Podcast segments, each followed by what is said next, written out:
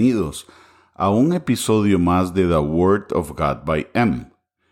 En este episodio veremos la segunda parte de Adán y Eva y todo lo relacionado a cómo sucumbieron ante la tentación que Satanás les presentó. Quiero pedirte que por favor no pierdas de vista tu vida cuando estudiemos el capítulo 3 del libro de Génesis.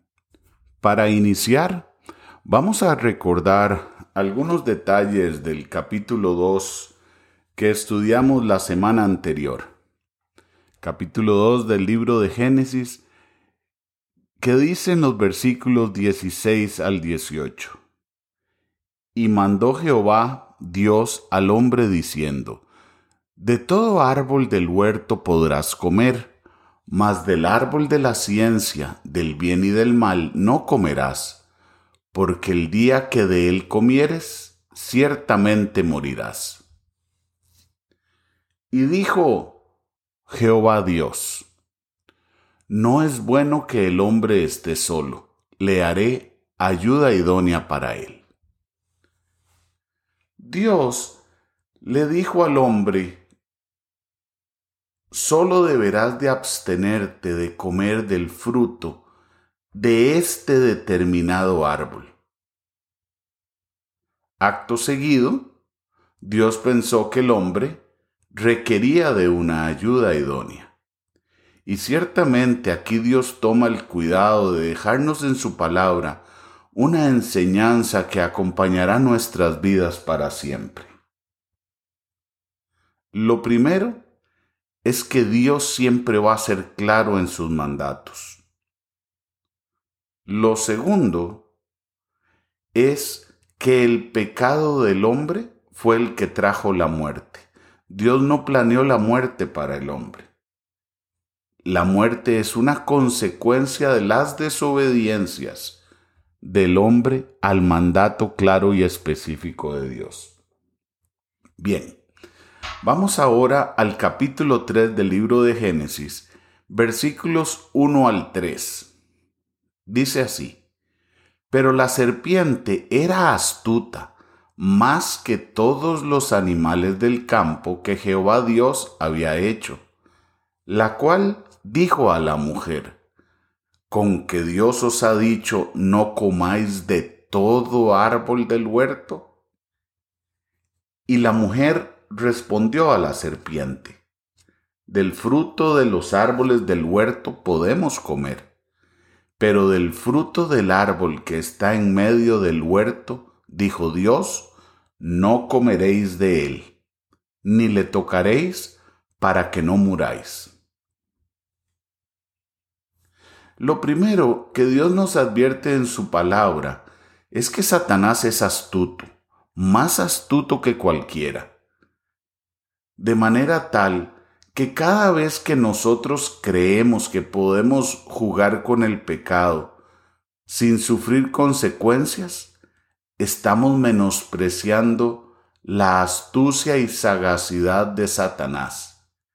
Pero además, estamos sobreestimando nuestra inteligencia. Satanás es tan astuto que utilizó con Eva la misma estrategia que ha utilizado con el hombre a través de la historia. En este caso, la serpiente le tergiversa a Eva las palabras de Dios y le dice, con que Dios os ha dicho, no comáis de todo árbol del huerto? Si nosotros recordamos lo que estudiamos en el capítulo 2, versículos 16 y 17, Dios dijo algo totalmente diferente. Dios le dice a Adán y Eva que sólo de un árbol no podrán comer. Sin embargo, la astucia de Satanás hace que éste tome la palabra de Dios y la presente de una forma totalmente diferente. Y es allí a donde empieza el camino de tu derrota y de mi derrota.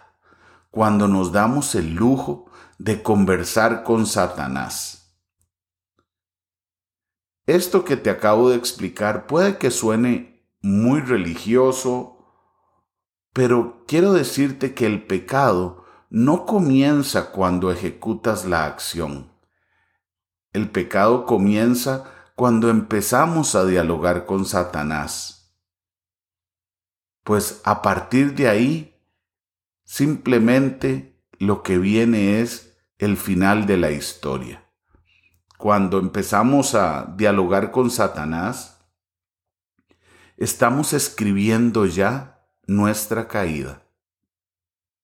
No es un tema de religiosidad o no es un tema de obediencia.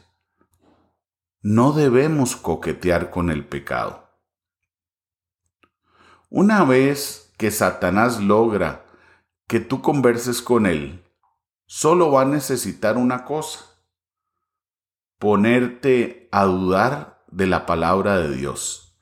Te presentará una perspectiva de la palabra de Dios muy diferente a la que este último planeó para tu vida. En el caso de Eva, Satanás le dice con absoluta autoridad, no moriréis, dándole a entender que no es cierta la palabra de Dios. Hoy en día, Satanás usa exactamente ese mismo argumento. No te entregues a la Biblia ni a Cristo.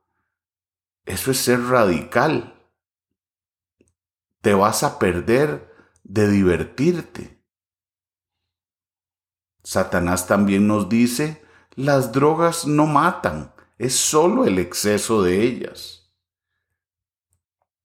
Nos dice también que obedecer a Dios es aburrido. Nos dice que leer la Biblia es algo ya del pasado. En fin, Satanás tiene miles de años de utilizar la misma estrategia, el ponerte a dudar de la palabra de Dios, el presentarla como algo anticuado y obsoleto, pero sobre todo aburrido. Una vez que Adán y Eva sucumben ante el engaño de Satanás. Dice en los versículos 8 al 11 que estos se escondieron de Dios y, y cubrieron su desnudez. Hoy en día nada ha cambiado. El hombre se esconde para hacer lo incorrecto, creyendo que nadie lo ve, olvidando que el Dios que está en los cielos todo lo ve. Cuán ingenuos fueron Adán y Eva al creer que podían esconderse de Dios. Esa misma ingenuidad es la que nos afecta a nosotros cuando pecamos en privado creyendo que nadie nos ve.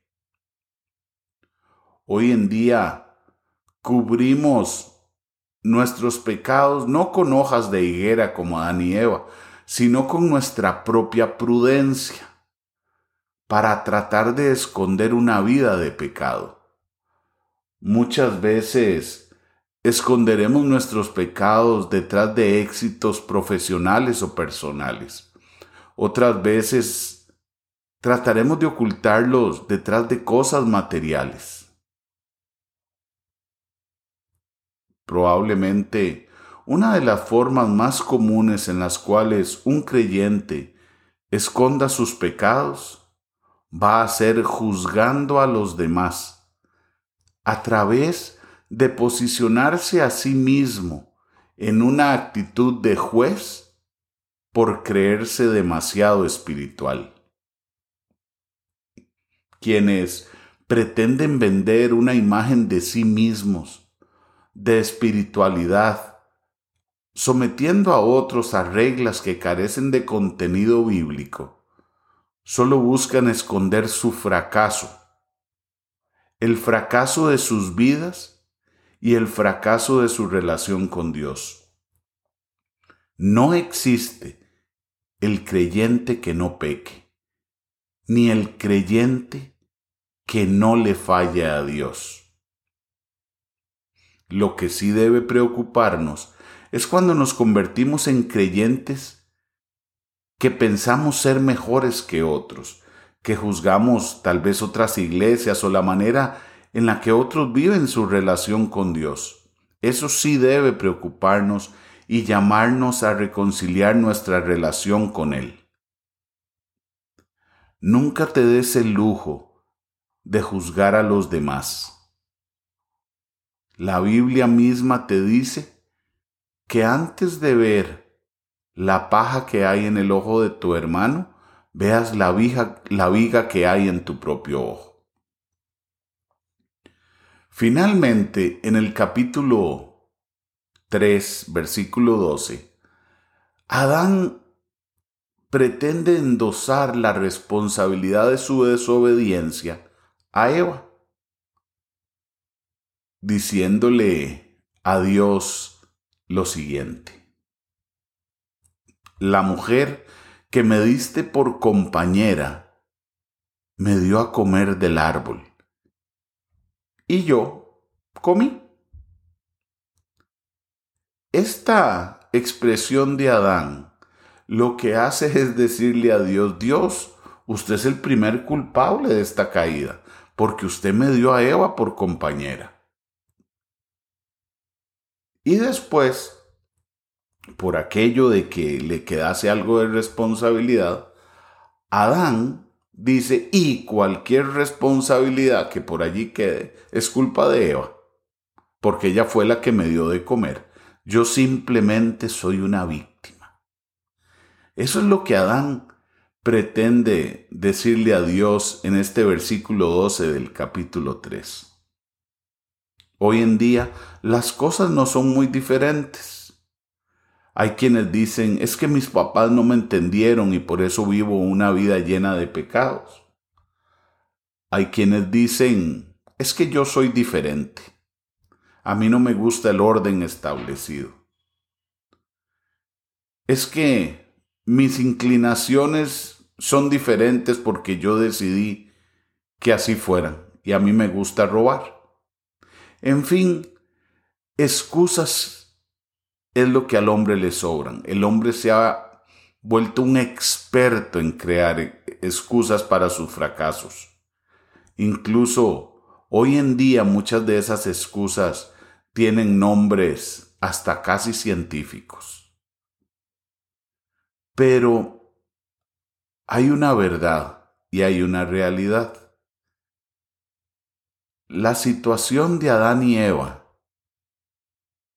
no hubiese sido diferente si yo hubiese sido Adán.